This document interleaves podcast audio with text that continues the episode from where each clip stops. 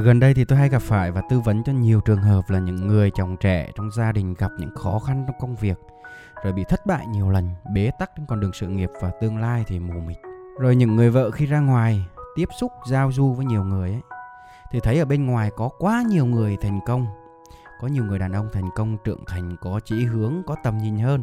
Và khi về nhà thì thấy chồng mình là không có tương lai, cảm giác không có yên tâm, không có an toàn, không có chắc chắn khi mình trông chờ vào chồng mình.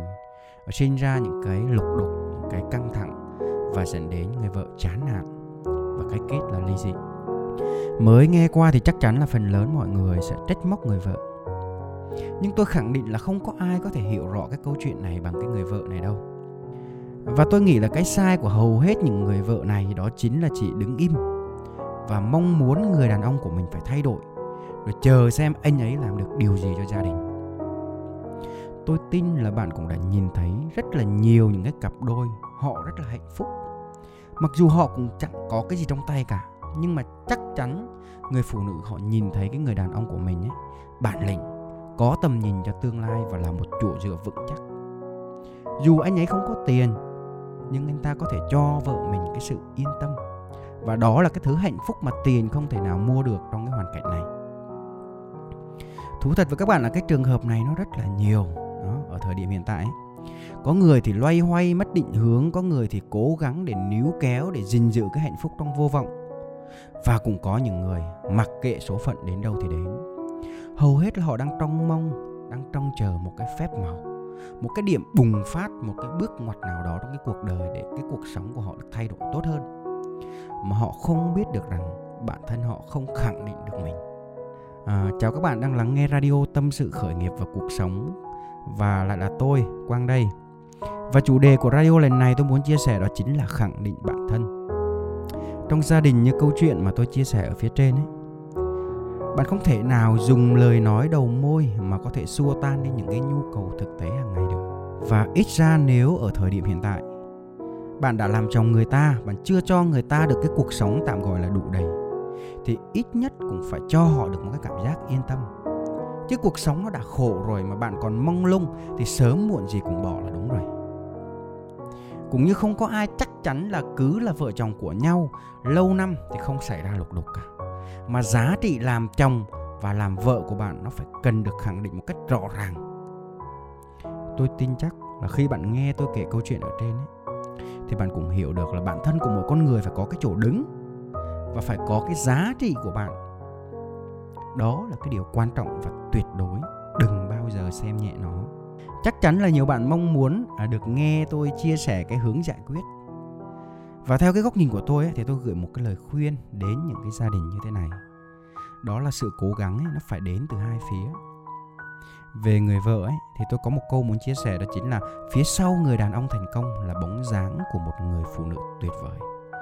Và cái câu này càng ngày tôi thấy nó càng đúng. Một cái cuộc hôn nhân hạnh phúc ấy, không điều gì tuyệt vời bằng việc bạn đã từng cùng chồng mình vượt qua khó khăn. Hãy nhớ bạn đến với gia đình để xây dựng hạnh phúc, để truyền động lực cho chồng, chứ không phải chỉ đến để chờ đợi và để hưởng thụ. Và thay vì mình chờ đợi và trách móc thì hãy truyền cho người đàn ông của mình một động lực rằng là anh sẽ làm được. Đây mới chính là cái liều thuốc mà anh ta đang cần. Và đương nhiên là cô ấy chỉ làm được như thế khi người chồng tạo ra được cái giá trị một cách rõ ràng. Là một người đàn ông khẳng định được cái chỗ đứng của bản thân ở trong gia đình. Cái giá trị ở đây là tạo ra tài chính để gánh vác cho gia đình, sắp xếp cho tương lai, định hướng cho con cái. Và để làm được điều đó thì phải khai phá được cái tiềm lực của bản thân, phải không ngừng nỗ lực học hỏi từ những người đã thành công. Vậy thì bắt đầu từ ngày hôm nay, hãy chấm dứt cái sự tiêu cực đó lại. Đừng có than vãn, đừng có trách móc bản thân nữa. Hãy dậy sớm, chạy bộ mỗi ngày, hãy đọc thật là nhiều sách vào, hãy đăng ký học thật là nhiều khóa học về phát triển bản thân. Gặp ai thành công, gặp ai có cái cuộc đời mà mình mong muốn ấy, thì hãy bám vào mà học. Nếu họ đang có cái cuộc sống mà bạn đang mong ước ấy, thì chắc chắn là họ biết những cái thứ mà bạn chưa biết. Và hãy khắc cốt ghi tâm cái điều này: con người đi trước, sự nghiệp theo sau. Nói đến đây ấy, thì bạn đã hiểu là khi bạn là người có giá trị và là chỗ dựa vững chắc cho gia đình ấy, thì những lúc bạn vắng mặt sẽ lại càng khẳng định được cái giá trị của bản thân. Đấy là lúc bạn thành công với cái chức danh là người đàn ông, người chồng, người cha. Và khi bạn ở trong một tập thể thì cũng như thế. Cái danh xưng của bạn cũng giống như cái vị trí của người chồng lúc này. Cái danh xưng ấy nó càng cao thì đồng nghĩa với việc cái giá trị mà bạn mang lại nó phải càng lớn, và tầm quan trọng của bạn phải càng rõ ràng. Bạn phải trăn trở hơn, nỗ lực hơn, cố gắng hơn, làm nhiều hơn để khẳng định rõ ràng cái giá trị của bản thân. Nếu không, bạn không cần chờ bị sa thải thì bạn cũng đã tự mình đau khổ mỗi ngày rồi. Vì không xây được cái sự kính trọng từ người khác, hay còn gọi là hữu danh vô thực, vô dụng như người chồng kể trên. Và người chồng dù có giải thích, dù có biện hộ như thế nào đi nữa thì kết quả nó cũng quá rõ ràng. Đó là sự bất tài dẫn đến bế tắc cho cả một gia đình. Thì trong công việc nó cũng thế. Sẽ có rất nhiều những cái khó khăn, rất nhiều những cái thử thách và rất nhiều những cái rào cản. Xã hội khắc nghiệt, không ai nghe bạn giải thích hay là không ai nghe bạn biện hộ đâu.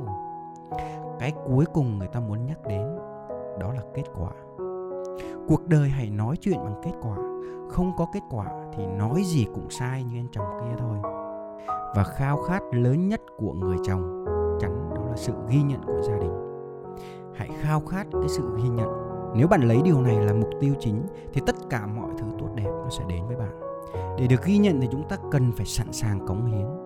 Phải đặt ra câu hỏi là cái công việc của bạn đã đủ tốt và có thể tốt hơn không? Có thể đột phá hơn được nữa không? Không quan trọng cái vị trí bạn được giao, cái chức danh của bạn là gì, mà những việc bạn đang làm ấy, nó có đủ quan trọng, nó có tạo ra được cái giá trị lớn hay không.